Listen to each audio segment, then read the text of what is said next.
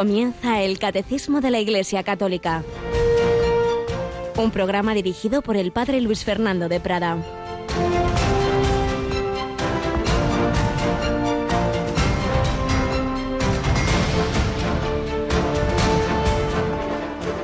El Señor sacó afuera a Abraham y le dijo, mira al cielo y cuenta las estrellas si puedes contarlas.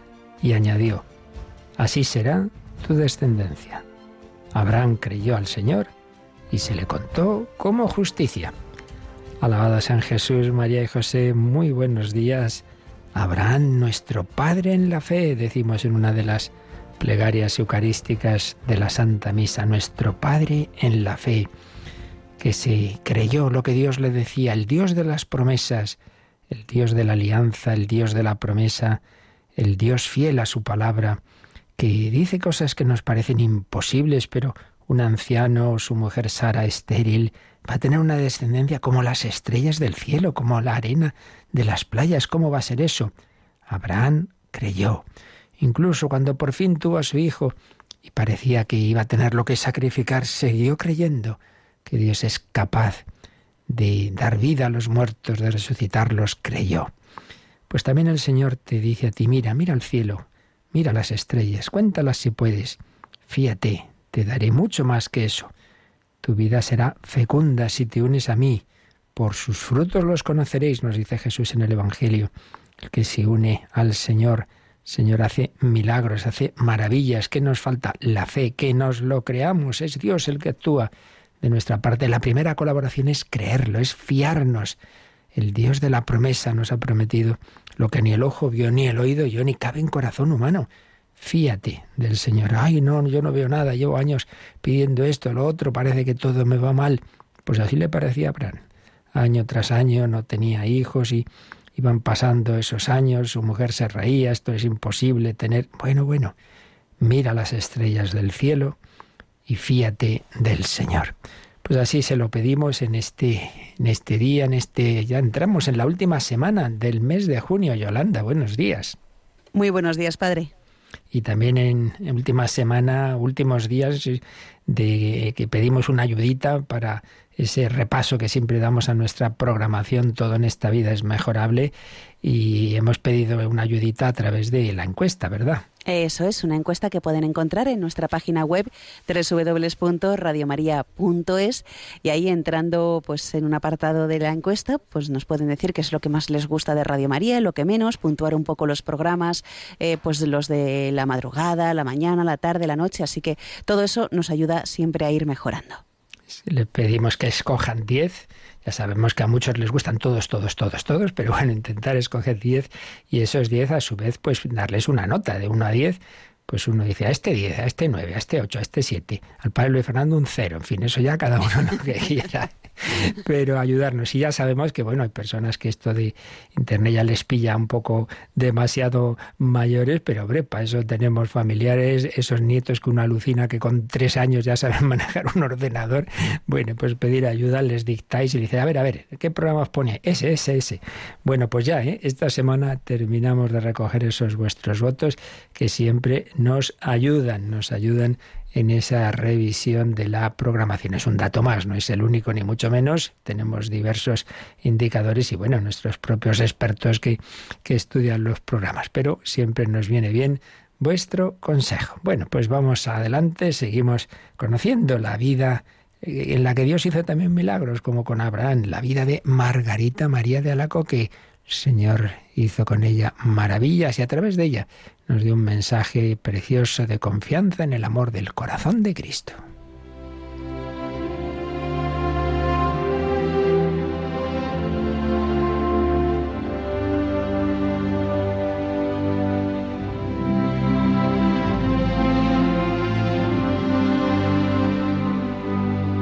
Santa Margarita María, de su autobiografía estábamos viendo pues qué situación tan dura vivía en, en, familia, su madre y ella, ahí sujetos a unos familiares, a la pobre no le dejaban hacer casi nada, todo eran regaños, pasarlo mal, no tener de nada.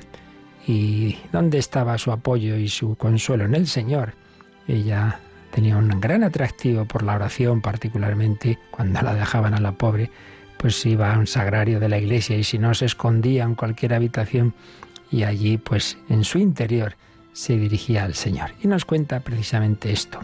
En medio de todas estas cosas me sentía atraída tan fuertemente a la oración que me hacía sufrir mucho no saber ni hallarme en disposición de aprender cómo había de hacerla al no tener ninguna conversación con personas espirituales.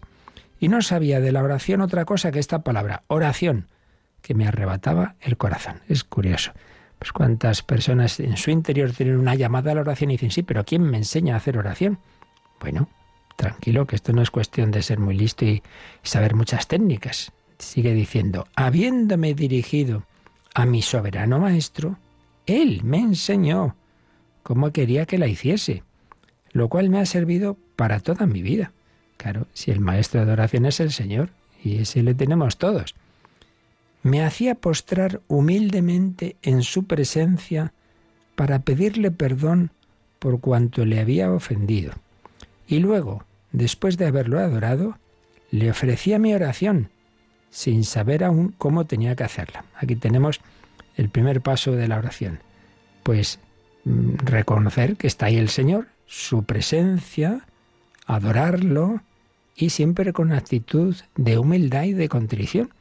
Fijémonos en cómo pues la Santa Misa y tantas oraciones de la Iglesia empiezan siempre con un acto de contrición, de pedir perdón, yo confieso, Señor mío Jesucristo, etcétera. Si nos presentamos ante el Dios Santo, infinitamente santo, nosotros que somos, pobres pecadores, entonces reconozcámoslo humildemente. Adoremos al Señor, por ahí se empieza antes de otra cosa, pues ponerme en esa presencia y sabiendo que Él es el que es y yo soy el que no es, el que dependo de Él. Él es el santo y yo soy pecador. Y después dice, se me presentaba Él mismo, el Señor, en el misterio en que quería que le considerase, y atraía tan fuertemente mi espíritu teniendo en él absortas mi alma y todas mis potencias, que no sentía distracción alguna. Pero mi corazón se sentía consumido por el deseo de amarle, lo cual me producía un deseo insaciable de comulgar y sufrir, que es lo segundo después de esa iniciación de esos primeros pasos, pues contemplar los misterios de la vida de Cristo. Jesús le enseñaba esa forma de oración que llamamos contemplación, pues vamos a contemplar a Jesús en su nacimiento, vamos a contemplar esa escena de Belén o vamos a contemplar a Jesús haciendo tal milagro o predicando, distintas escenas de la vida de Cristo. Y claro, el Señor es que le daba pues una gracia muy fuerte, y que eso es eso, gracia, ¿no? Eso ya no depende de nosotros, que hacía que no simplemente fuera una contemplación, digamos, eh, producida por las facultades humanas que enseguida se, se distraen, sino que el Señor atraía, le daba una gracia mística que le atraía mucho a, toda su alma, la dejaba fija en el Señor. Lamentablemente esto no se le ocurre, no nos distraemos, pero bueno, lo importante es eso, que lo intentemos y que nos dejemos ayudar también por libros. Si uno no está y no recibe esa gracia extraordinaria, pues vamos a, ayudarnos, como hacía Santa Teresa muchos años antes de recibir esas gracias místicas. Santa Teresa decía que no era capaz de empezar a hacer oración sin la ayuda de algún libro, y anda que no tenemos libros de meditación que nos pueden ayudar. Y lo importante es ese deseo de buscar a Dios. Dice que se sentía consumida por el deseo de amar al Señor y un deseo insaciable de comulgar y de sufrir. Pero no sabía cómo hacer no tenía más tiempo que el de la noche, del cual tomaba lo que me era posible. Y aunque esta ocupación me fuese más deliciosa de lo que pudiera expresar, no la tomaba como oración y me sentía continuamente perseguida para hacerla, prometiendo al Señor que tan pronto como me enseñara, dedicaría a ella todo el tiempo disponible. Le parecía que no, que eso no era oración y vaya que sí lo era. Por la noche esa búsqueda del Señor. Sin embargo, su bondad me retenía con tanta fuerza en la ocupación apenas dicha, que me disgustaron las oraciones vocales, las cuales no podía rezar delante del Santísimo Sacramento, donde me encontraba tan absorta que jamás sentía aburrimiento. ¿Qué quiere decir esto? No nos extrañe, no es que no sean buenas o no, lo fueran para ella las oraciones vocales. Lo que quiere decir es que en esos momentos en que Dios le daba una gracia mística de contemplación, la recogía de tal modo que en ese momento intentar hacer otra cosa en la oración, meditar o decir oraciones vocales no era en ese momento lo que le ayudaba, porque eh, Dios le estaba dando esa gracia que fijaba toda su alma en, en el propio Señor y por tanto ahí lo mejor es quedarse en silencio, contemplando como dos enamorados o como una madre y un bebé, pues eso, simplemente en la mirada de aquel que nos ama. Tratar muchas veces, dirá Santa Teresa, con quien sabemos que nos ama.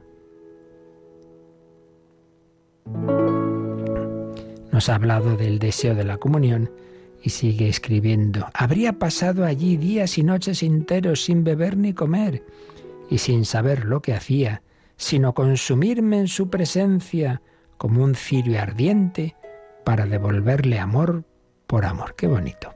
Es que no sé qué hacer en la oración. Bueno, pues tú estate ahí presente como una vela, como un cirio. Si no sé qué hacer, bueno, pues eso, como el cirio ardiente, para devolverle amor por amor, como aquel campesino de, de Ars, que el cura de Ars le preguntó qué hacía ahí tantas horas en, en la capilla y dijo, yo le miro y él me mira. Y es impresionante que esa frase está recogida en el catecismo de la Iglesia Católica.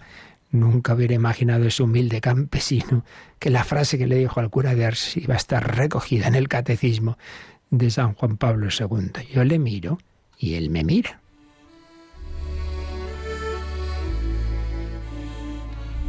Pues Santa Margarita María ahí como un cirio ardiente. No podía quedarme en el fondo de la iglesia y no dejaba de acercarme lo más posible que podía al Santísimo Sacramento. Ella quería eso, estar cerca del sagrario. No juzgaba felices ni envidiaba más que a las que podían comulgar con frecuencia y tenían la libertad de poder quedarse ante el Santísimo Sacramentado. Pues no, no era tan fácil que uno tuviera en aquella época la permiso de comulgar diariamente. Veía personas que comulgaban con frecuencia y las envidiaba y poder estar ahí tiempo ante el Santísimo. Ya hemos contado cómo que la tenían a la pobre pues muy, muy esclava con esos familiares. Aunque es verdad que allí empleaba yo muy mal mi tiempo y creo que no hacía sino deshonrarle. Eh, le parecía todavía que, que en la iglesia estaba muy distraída y que empleaba mal el tiempo. Bueno, pues me parece que no sería así. Procuraba ganar la amistad de las personas de quienes he hablado más arriba esos familiares, a fin de obtener algunos momentos para dedicarlos al Santísimo Sacramento. Ella lo tenía difícil, pero hacía lo posible por estar con Jesús. Y nosotros, no creo que nadie nos impida ir a una iglesia y estar ahí un rato todos los días. Pues vamos a pedírselo a la Virgen María, que busquemos a su Hijo, que estemos todos los días un rato. Os aseguro que un rato diario de oración cambia la vida te da paz, serenidad, equilibrio, alegría, consuelo en los momentos duros. Pruébalo, prueba y verás todos los días, un rato, inténtalo. Empieza por poco si quieres, 10 minutos, 15. Pero si vas haciéndolo y vas teniendo ese rato diario, ojalá al menos media hora, pero empieza si quieres por menos, yo te aseguro que tendrás algo en tu interior que te dará una paz, una serenidad, una fortaleza que no es de este mundo.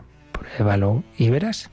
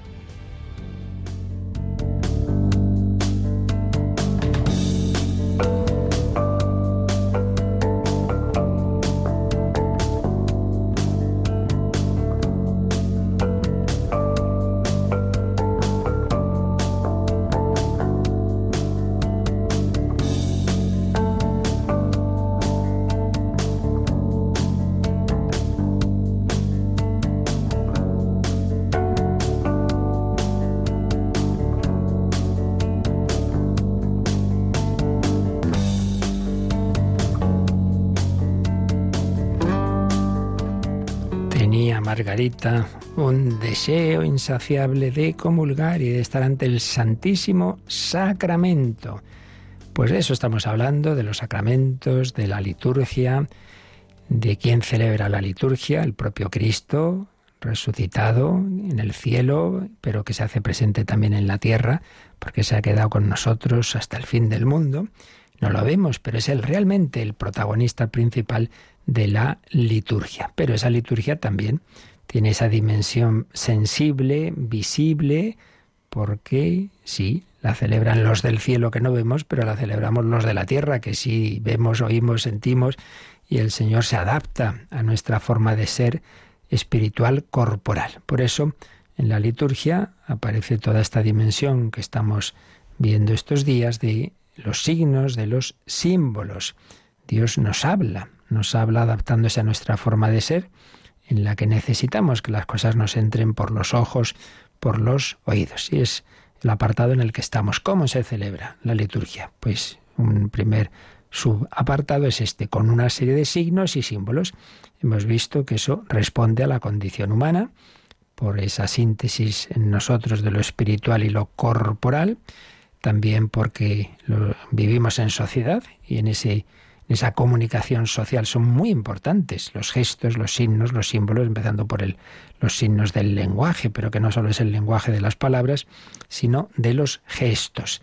Por tanto, hemos visto un poquito ese fundamento antropológico de los signos en general en la vida y concretamente pues en la liturgia, puesto que Dios nuestro Señor en ese amor suyo, se adapta, como un buen catequista se adapta a la edad del, del, niño al que le da la catequesis, pues Dios se adapta a que nuestra forma de ser no somos ángeles que entendemos las ideas, pumba, así, directamente, no, sino a través, que nos entren a través de los sentidos. Por otro lado, el uso de elementos materiales es bueno porque esa, la materia es buena, porque Dios ha creado el mundo bueno.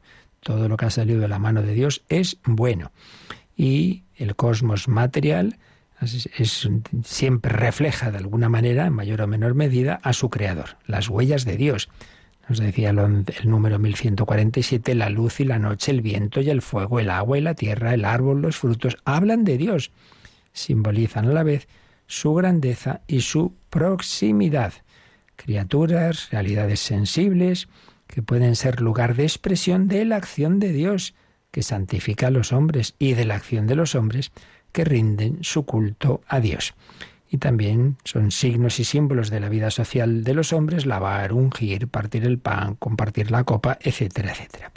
Y después veíamos que dado que están tan presentes en nuestra vida humana, los signos, pues lógicamente en todas las grandes religiones, en todas las búsquedas que el hombre ha hecho de Dios, pues están los signos y particularmente eh, de tipo cósmico, pues como todas las religiones aparecen, ¿no? referencias al, sol, la luna, las estrellas, distintos elementos de la creación y luego, bueno, pues según los pueblos, ¿no? Pues aquellos más agrícolas, pues esos elementos más de, de la agricultura o de la ganadería, etcétera, etcétera. Bueno, pues después de este de esta visión así de conjunto del, del por qué en toda la humanidad, en todo lo que es el ser humano, tiene su sentido el uso de signos y símbolos y por tanto la liturgia de la Iglesia, que viene de lo alto, pero eh, de lo alto haciéndose hombre el Hijo de Dios y por tanto también la Iglesia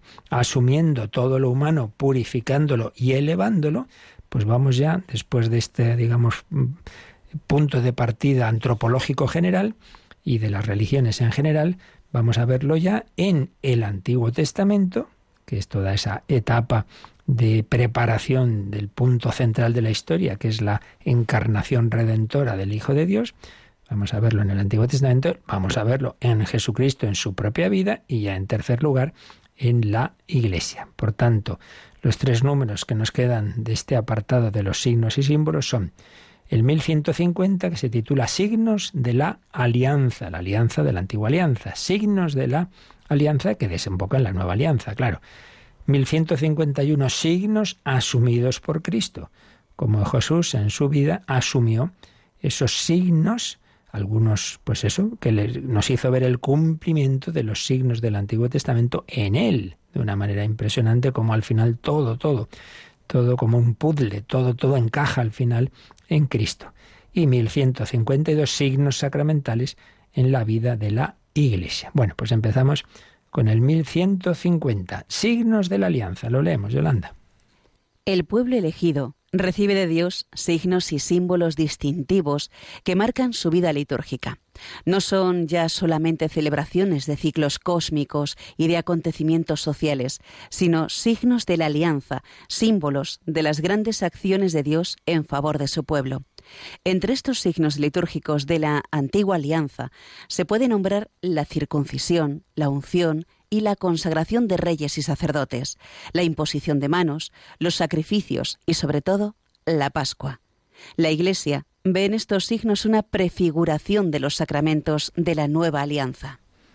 Pues aquí lo tenemos, como el pueblo elegido, ese pueblo que Dios empieza a formar con el patriarca Abraham, al que promete esa descendencia en la que serán benditas todas las naciones, porque no lo olvidemos.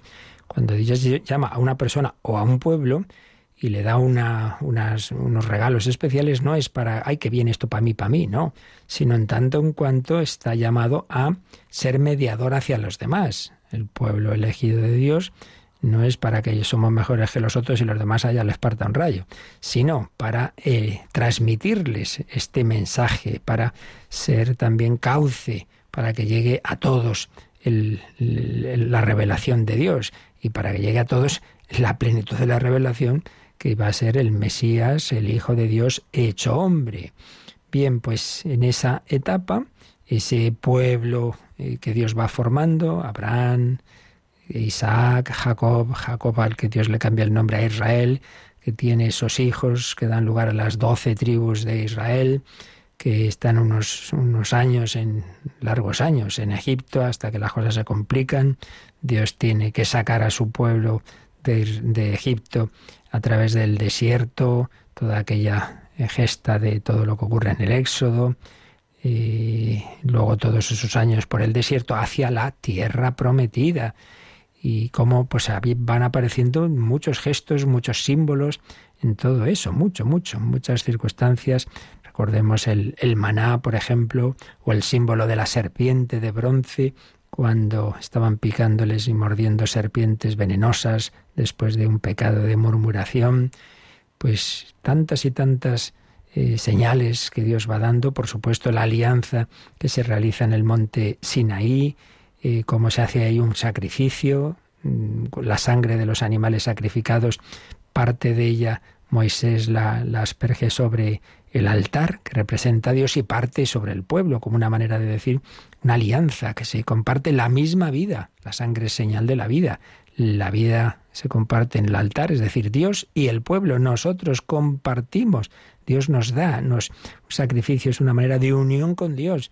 Sacrificios de holocausto, que todo se, se consume como diciendo nos entregamos al Señor, le damos todo, pero también hay sacrificios de comunión. Cuando se come, parte al menos de lo que se ha sacrificado, que es una manera de decir también estamos como comiendo con Dios, madre mía, eso anticipaba la Eucaristía, en la que realmente comemos a Jesucristo, antes sabemos, en tanto en cuanto está ya resucitado y espiritualizado, pero realmente su cuerpo, cuerpo glorioso, pero cuerpo, sangre, alma, divinidad. Un pueblo en el que se entra con un signo, la circuncisión, en los varones y es pues como nuestro bautismo, un pueblo en el que hay personas llamadas para funciones especiales como sacerdotes, como reyes, como profetas, y cómo entran en esa misión con la unción, una unción con determinado aceite, con una consagración de reyes y sacerdotes, con imposición de manos, y sobre todo muy presente, como hemos dicho, los sacrificios y por supuesto el gran momento, la gran fiesta de la Pascua. También están otras como Pentecostés, la fiesta de las semanas.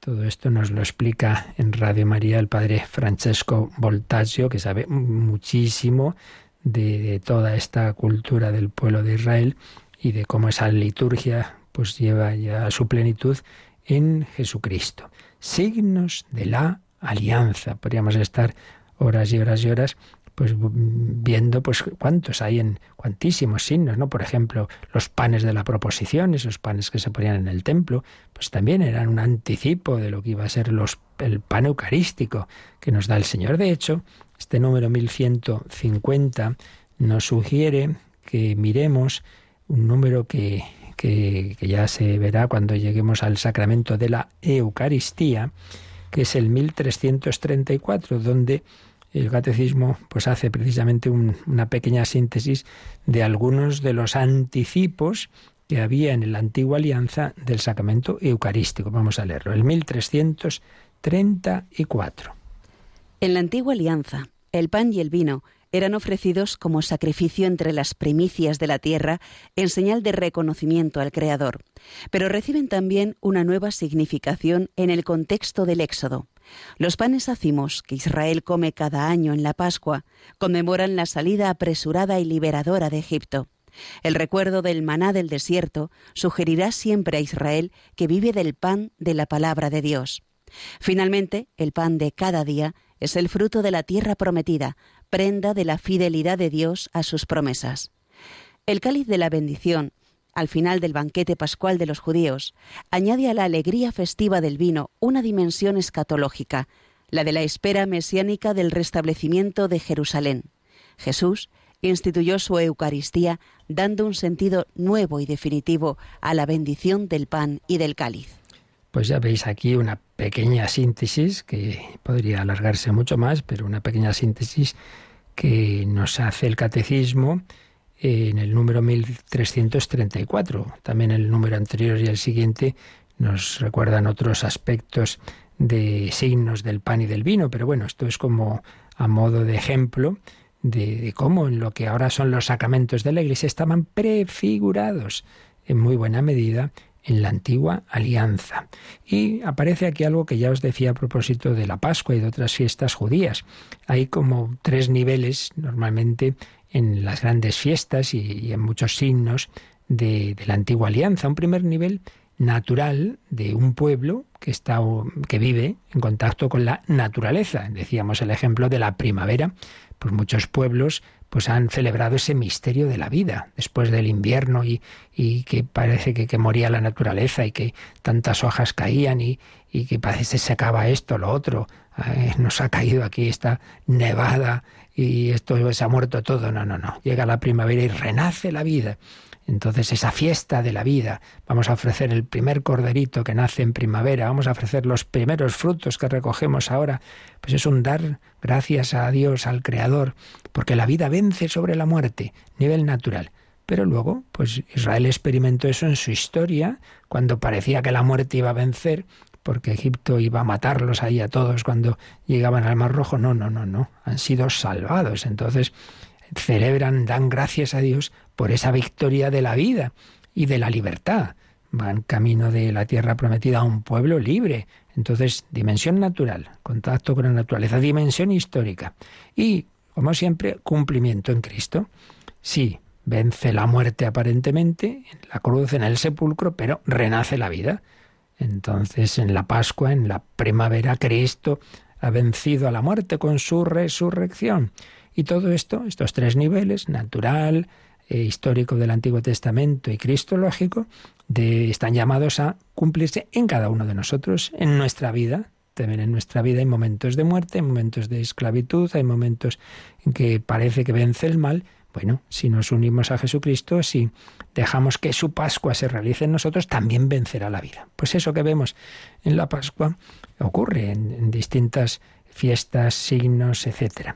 Entonces aquí, a propósito de la Eucaristía, se nos ha recordado un nivel natural. El pan y el vino eran ofrecidos como sacrificio entre las primicias de la tierra en señal de reconocimiento al Creador. Por cierto, entre todas esas casualidades, entre comillas, que no lo son evidentemente, sino que todo está en el plan de Dios, recordemos ese misterioso sacrificio que Abraham hace a un misteriosísimo sacerdote que aparece por ahí, Melquisedec, que nadie sabe de dónde ha salido, y, al que Abraham ofrece pan y vino. pan y vino. Por eso es mencionado Melquisedec en la plegaria eucarística primera, en el canon romano que llamamos el sacrificio de Mel, que se ofrece a, este sacerdote. Tú eres sacerdote eterno según el rito de Melquisedec. Es que son tantas piezas del puzzle bíblico y de la revelación que luego van encajando todas en Jesucristo. Pan y vino ofrecidos como sacrificio entre las primicias de la tierra. Pues que Dios nos ha dado la posibilidad de tener pan y vino, nos da el trigo, nos da las uvas, etc. Pero, nivel histórico, reciben una nueva significación en el contexto del Éxodo. Esos panes ácimos, no, no, no vamos a dejar que fermenten, no, no va a haber levadura, no hay que comérselo tal cual rápidamente, que hay que huir de Egipto antes de que, que, nos deje salir, etc. Después el maná en el desierto, ay, es que no tenemos que comer, Dios nos alimenta. Y Jesús dirá, nos, bueno, no, no lo dice, bueno, si lo dice Jesús citando el Deuteronomio 8.3, esa famosa frase, no solo de pan vive el hombre, sino toda palabra que sale de la boca de Dios. Jesús cita esa frase al demonio cuando le tienta en el desierto. Pero luego ese pan de cada día será fruto de la tierra. Ya lo trabajará el hombre, sí, sí, pero trabaja el hombre, pero bueno, una tierra que Dios ha regalado. Todo es don al final. Por eso eh, tenemos, hacemos bien en rezar al comer porque esa comida, sí, si me la he ganado yo con... Sí, sí, te la has ganado con las fuerzas que Dios te ha dado, ¿eh?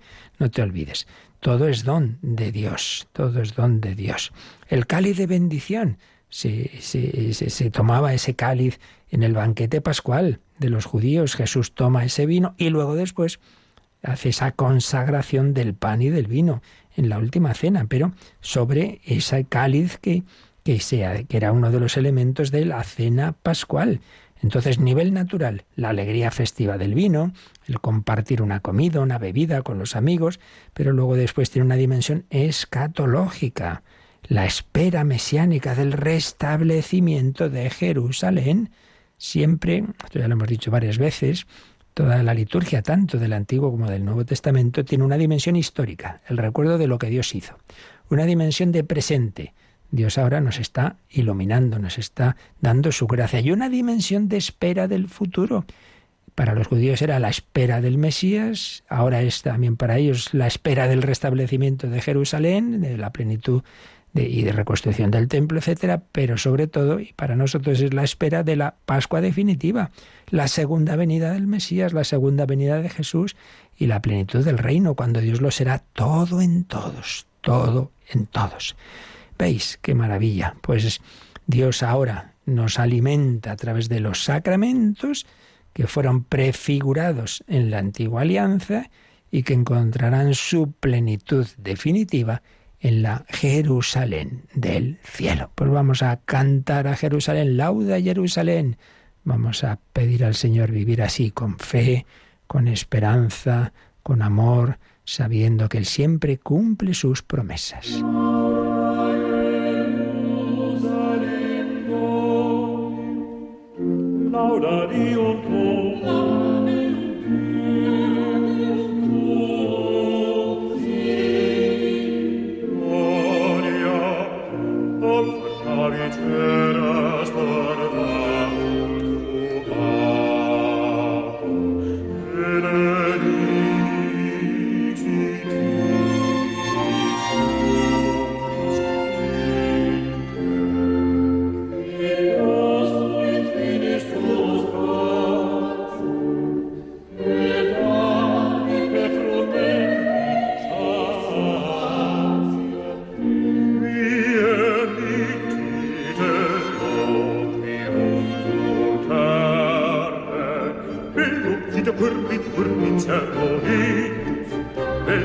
corre, corre, Charo,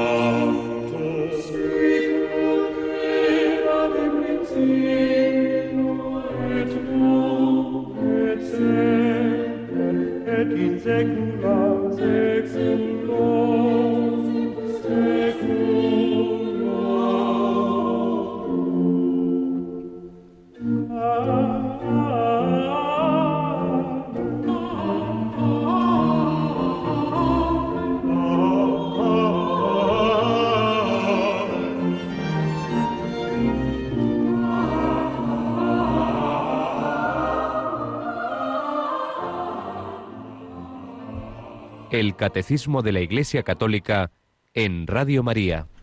Lauda Jerusalén. Alaba la Jerusalén del cielo, que es nuestra madre, como dice San Pablo. Añadimos algunas pequeñas pinceladillas, una vez más, de que nos ayuda el tratado de los sacramentos del Padre José Granados. Bueno, sería muy largo el recoger lo mucho bueno que nos dice, pero bueno, así abuela pluma, algunas pequeñas pinceladas, como digo. El recuerdo de la importancia de la Pascua judía nos habla, por ejemplo, de cómo la importancia en ese camino por el Éxodo de, la teofanía del Sinaí. En el Sinaí, esa alianza del pueblo con Dios, pues eh, está en ese contexto de culto. Es un mm, en el mismo lugar, por cierto, donde Yahvé se había manifestado a Moisés en la zarza, ¿verdad?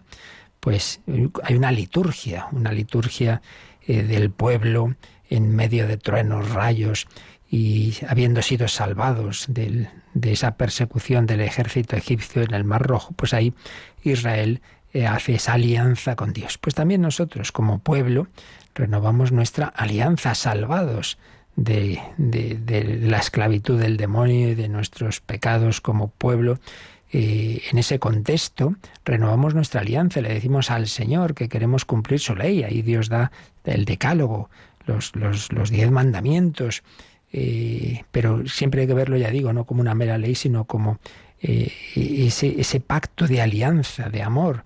Es un gesto de amor que Dios nos enseñe, que es lo que nos ayuda a vivir bien, personalmente, familiarmente, socialmente, etcétera. Bueno, pues más elementos de, la historia de Israel, eh, por supuesto el templo, un elemento clave, y el sábado. Bueno, todo eso va a desembocar en, en nuestro templo, nuevo templo que es Jesucristo, y en el domingo, el día del Señor. Los sacrificios, señala Padre Granados, siempre hay que verlos no como una cosa que el hombre qué bueno que somos que le ofrecemos un sacrificio a Dios, sino al revés. El sacrificio expresa la gratitud, porque lo que le ofrecemos a Dios Él nos lo ha dado antes. Y yo puedo ofrecerle un animal o no sé qué eh, don de la tierra, fruto de la tierra, es porque Dios me lo ha dado. Por tanto, son un don de Dios. ¿Qué nos une a Dios? El sacrificio, ante todo, es un regalo para unirme a Dios. Y la principal acción es la que hace el Señor. Recordemos, por ejemplo, ese momento tan impresionante, esa escena en la que el profeta Elías se ha quedado solo frente a los falsos profetas de falsos dioses. Entonces, eh, vamos a ver, a ver, ¿quién es el Dios verdadero? Hacer vosotros un sacrificio y que caiga fuego del cielo y nada, eh, lo que hacen los sacerdotes de Baal ni caso, ¿no? ahí no pasa nada, pero eh, Elías prepara esa, esa víctima y entonces cae fuego del cielo. Bueno, ¿qué significa esto? Que los hombres presentamos el ofertorio de la misa, sí, presentamos pan y vino, pero si no actúa Dios, fuego del cielo, el Espíritu Santo es el que consagra el pan y vino. Es Dios el que consuma, el, que nos da los dones y el que consuma el sacrificio. Por tanto, los sacrificios son regalo de Dios, pero que el hombre pone su partecita, su pan, su vino, ponemos nuestra parte para unirnos con Dios. Por eso, el sacrificio tiene como fin la comunión con Dios. Y no lo olvidemos, el, nuestro sacrificio en el que se han consumado todos los sacrificios es la Santa Misa. Y la Santa Misa es un sacrificio de comunión, porque ese que se ofrece, ese cordero que renueva interiormente, sacramentalmente, su, mm, su, su, entrega por nosotros, se nos da en comunión. Así como en el sacrificio en el Sinaí pudieron comer los que habían subido ahí al monte pudieron comer de esos animales sacrificados, nosotros comemos el cordero. Este es el cordero de Dios que quita el pecado del mundo. El elemento de la sangre. El sacrificio requiere que se vierta sangre. La sangre se identifica con la vida. Entonces el sacrificio indica que la alianza vale más que la vida, porque sin alianza, sin relación con Dios, no tiene sentido la vida, no tiene sentido la existencia. Y por otro lado, el sacrificio aparece en la Biblia en clave de paternidad. Recordemos que el sacrificio que se hace del cordero y, de, y desde entonces de los primogénitos de los animales, pues tienen sentido porque eh, lo que había ocurrido en la última plaga de Egipto, Dios salvó a los primogénitos de Israel por el sacrificio del cordero. Y Abraham, Abraham, siglos antes, eh, Dios parecía que le pedía ofrecer a Isaac, pero luego eh, no, tenía que sacrificar a Isaac, iba a encontrarse un carnero allí en, en donde iba a hacer el sacrificio que va a sustituir a Isaac. Pues bien, ese cordero, ese carnero iba a ser Jesucristo. Jesucristo se ofrece por nosotros. Entonces Abraham sufrió pensando que como padre iba a sacrificar a su hijo. Al final fue sustituido, pero en cambio Dios Padre tanto amó Dios el mundo que le entregó a su único hijo. Sacrificio es del hijo, pero es del padre también. Y muchas veces más, sufre más el padre cuando ve morir a un hijo que el propio hijo. Sacrificio de paternidad, eh, una paternidad que también, y un sacrificio que está en otro rito bíblico, la circuncisión. También ella se relaciona con la alianza de la que es signo. Hay un derramamiento de sangre. Jesús, el niño Jesús, también es circuncidado, se le pone el niño el nombre de, de Jesús, sangre de la alianza. Solo los circuncidados podían participar del sacrificio de la alianza que es la Pascua. Sacrificios expiatorios que realizan el perdón de los pecados. El sacrificio restaura la comunión, elimina lo que separa de Dios, lo que separa de Dios. De ahí que aparezca en su lado negativo como una pérdida, derramamiento de sangre, muerte de la víctima. Sí, porque es verdad que el sacrificio lo ofrecemos en un mundo de pecado, un mundo que se ha alejado del plan originario de Dios. Pero Dios nos devuelve la vida. Y de nuevo, pues todo se cumple en Cristo, sangre derramada por vosotros y por muchos para el perdón de los pecados. Más elementos que vemos de, la antigua alianza. Bueno, ya hemos mencionado el templo y el cuerpo. No olvidemos que el primer templo es la creación y el cuerpo humano. Bueno, pues de nuevo todo va a culminar en el cuerpo de Cristo.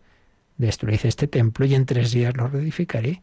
Nuestro templo es el cuerpo de Cristo, nos encontramos con Dios en Cristo, pero es verdad que estamos en esta tierra, en esta vida, ese cuerpo de Cristo está también en iglesias, está en templos físicos que Dios quiere, que nos ayudan, pero que en definitiva son un camino hacia el templo con mayúscula que es Jesucristo. Luego también en esta recorrer este recorrido rápido a vista de pájaro, digamos, de los signos del Antiguo Testamento, eh, habría que recordar la crítica, pero que más bien es ahondamiento de todos estos signos que hacen los profetas. Es verdad que hay una denuncia profética del culto, pero en realidad no es que sean enemigos del culto, del rito, de los sacrificios, sino de quedarse en lo exterior de ellos.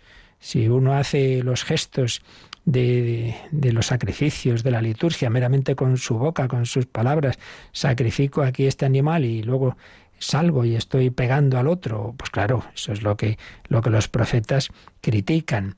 Y mm, dan un paso también de que ellos mismos, sus vidas, son signos proféticos. Muchas veces Dios le pide al profeta que haga determinadas acciones que son una manera de, de que Dios habla de lo que nos quiere decir. Se habla, por tanto, también ahí del paso del rito al signo que concentra el rito en la existencia del profeta. Jeremías, Oseas, son profetas cuyas vidas pues son palabra que Dios está diciendo al pueblo. Pero en cualquier caso, el profeta lo que dice es, oye, el culto es bueno, el rito es bueno, pero siempre que lo vivamos desde el corazón y que esto se convierta en vida. ¿Y cómo se convierte en vida? Pues por un lado, que nuestro culto a Dios sea un culto desde el corazón, no meras palabras, y por otro lado, que se concrete en la caridad fraterna, porque el Señor quiere que, eh, eh, eso se veas ahí a sus a sus hijos. Por eso Jesús cita esa frase, misericordia quiero y no sacrificios. No es que no quiera sacrificios, sino que el sacrificio me lleve a la misericordia con los demás. Y luego, Padre Granados pues nos también hace una rápida síntesis, bueno, yo estoy sintetizando su síntesis a su vez, de, de, cómo todos estos ritos antiguos son asumidos en el Nuevo Testamento. Por un lado, como bien sabemos, Jesús, Jesús vivía el culto de su pueblo Israel. Jesús es cumplidor de la ley con sus padres, por eso suben al templo, por eso eh, es ofrecido al templo el niño Jesús, por eso es circuncidado, por eso está la escena de los doce años, cuando, cuando van al templo, por eso va a la sinagoga los sábados, se sabe los salmos, claro. Jesús no, no rompe esa, eh, todo lo que, lo que Dios ha ido preparando, lo lleva a plenitud, que es distinto. No he venido a abolir la ley y los profetas, sino a darle cumplimiento. El sábado pues va a convertirse en el domingo, pero hay una continuidad. ahí en la sinagoga se leían las lecturas de los profetas y los cristianos leemos las lecturas de los profetas y de los nuevos profetas del Nuevo Testamento y por supuesto los evangelios. Y bueno, Jesús le dice a la samaritana, la salvación viene de los judíos. Pero Potero le dice que no será ni aquí ni allí, sino lo importante del culto es los adoradores que busca el Padre tienen que adorarle en espíritu y verdad. Y esa cita que hemos dicho de los profetas, misericordia quiero y no sacrificios, y expulsa a los mercaderes del templo. Con todo esto, repito, no está diciendo que todo eso sea malo, sino que hay que vivirlo desde ese espíritu, desde ese corazón que tenían los, los, buenos y piadosos israelitas, por supuesto, y que él lleva a su plenitud. Y todo esto va a desembocar en la última cena, donde Jesús se ofrece, ofrece su sangre, y, todo va cuadrando, ese cordero, esa sangre del cordero, eh, esos sacrificios del Sinaí, todo eso pues llevan a, la nueva alianza, sangre de la alianza nueva y eterna. Y, y los apóstoles y San Pablo pues van a leer el Antiguo Testamento desde Jesucristo. Y sobre todo tenemos la carta a los hebreos, que si no es de San Pablo, pues es de su escuela, es de un discípulo suyo, y ahí donde aparece todo un desarrollo, ¿verdad?, de todo lo que era el culto, los sacerdotes, el templo, los sacrificios, todo eso que es una carta escrita a judíos que se han convertido al cristianismo y que les hace ver precisamente esto, como todo el culto, toda la liturgia judía, todo lo que habían vivido durante siglos, pues realmente estaba apuntando al sumo sacerdote que ofrece el sumo sacrificio de su propia vida, de su propio cuerpo y sangre. Es el nuevo y eterno sacerdote y el culto desemboca en ese espíritu Santo, en ese, espíritu, el Cordero, se ha inmolado, se ha ofrecido al Padre. Bueno, diremos alguna cosa más mañana si Dios quiere, pero vamos a dejarlo aquí, pues dando gracias a Dios. Todo es gracia, hay una historia que toda ella tiene sentido, que toda ella cuadra en Jesucristo, una historia que en nuestra vida está llamada también a hacerse realidad, a dar gracias, a ofrecernos, a alabar a Dios con un corazón que Él quiere, Él mismo quiere formar en nosotros, un corazón eh, que, que ame a Dios y que ame al prójimo. Pues así se lo pedimos, saber bendecir siempre a Dios con todos los ángeles y santos. Y bueno, tenemos algunos minutitos si tenéis alguna consulta. Participa en el programa con tus preguntas y dudas. Llama al 91005 9419. 91005 9419. Puedes escribir un mail a catecismo o escribirnos un mensaje al teléfono de WhatsApp 668 594 383 668 594 383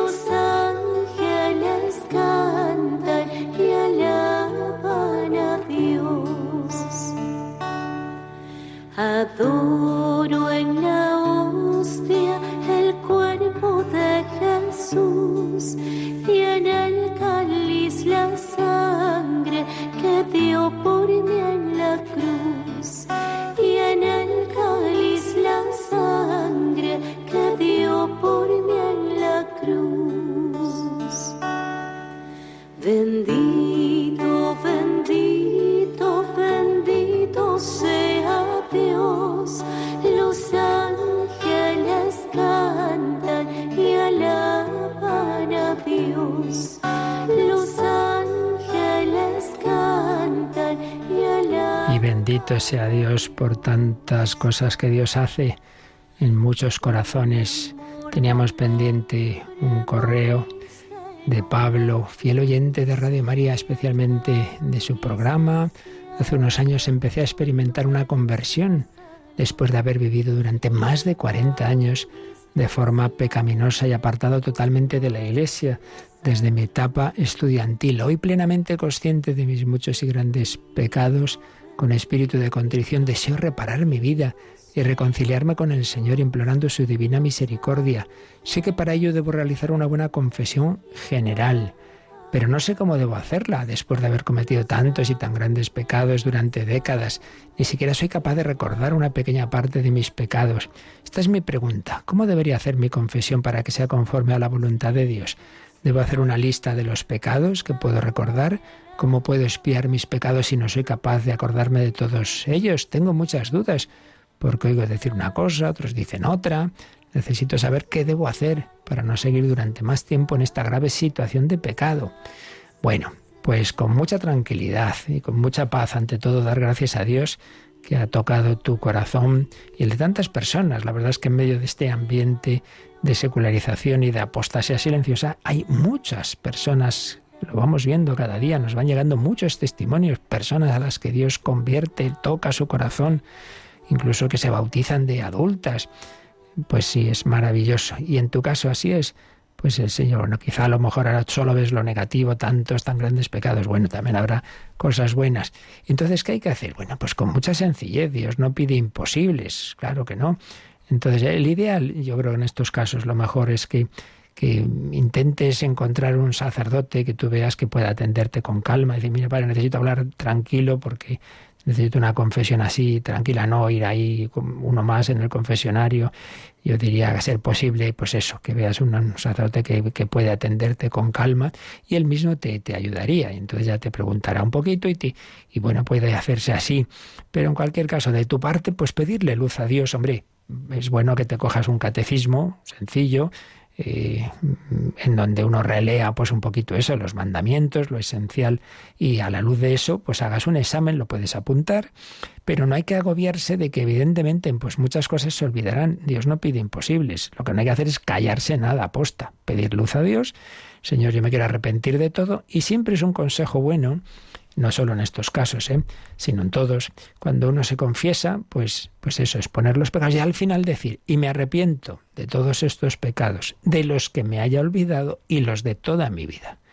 Entonces, un arrepentimiento general, lo principal no es acordarse de todo, lo principal es el dolor de los pecados, el arrepentimiento. Con esto le he ofendido a Dios. Por cierto, estoy pensando, recordando que también tenemos un examen de conciencia grabado por un colaborador nuestro, un examen que, que preparamos con mucho detalle y que siempre que se emite muchos nos lo, nos lo piden.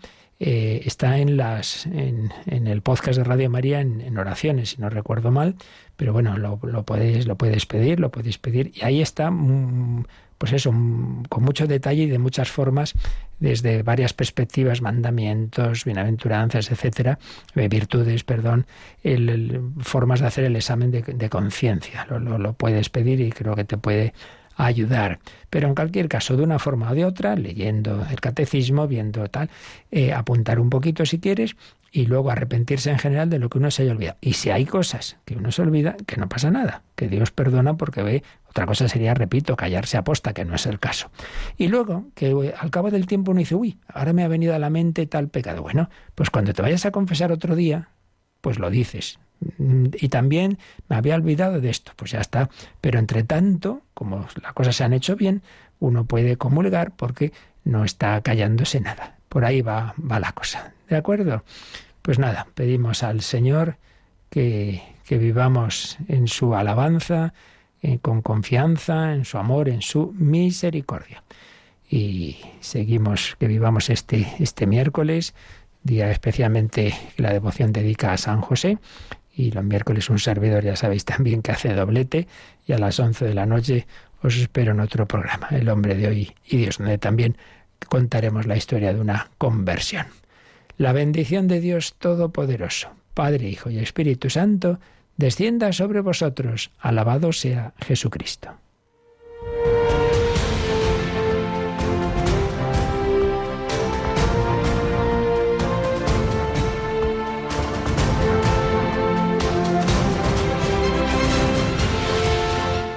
Han escuchado en Radio María el Catecismo de la Iglesia Católica, un programa dirigido por el Padre Luis Fernando de Prada.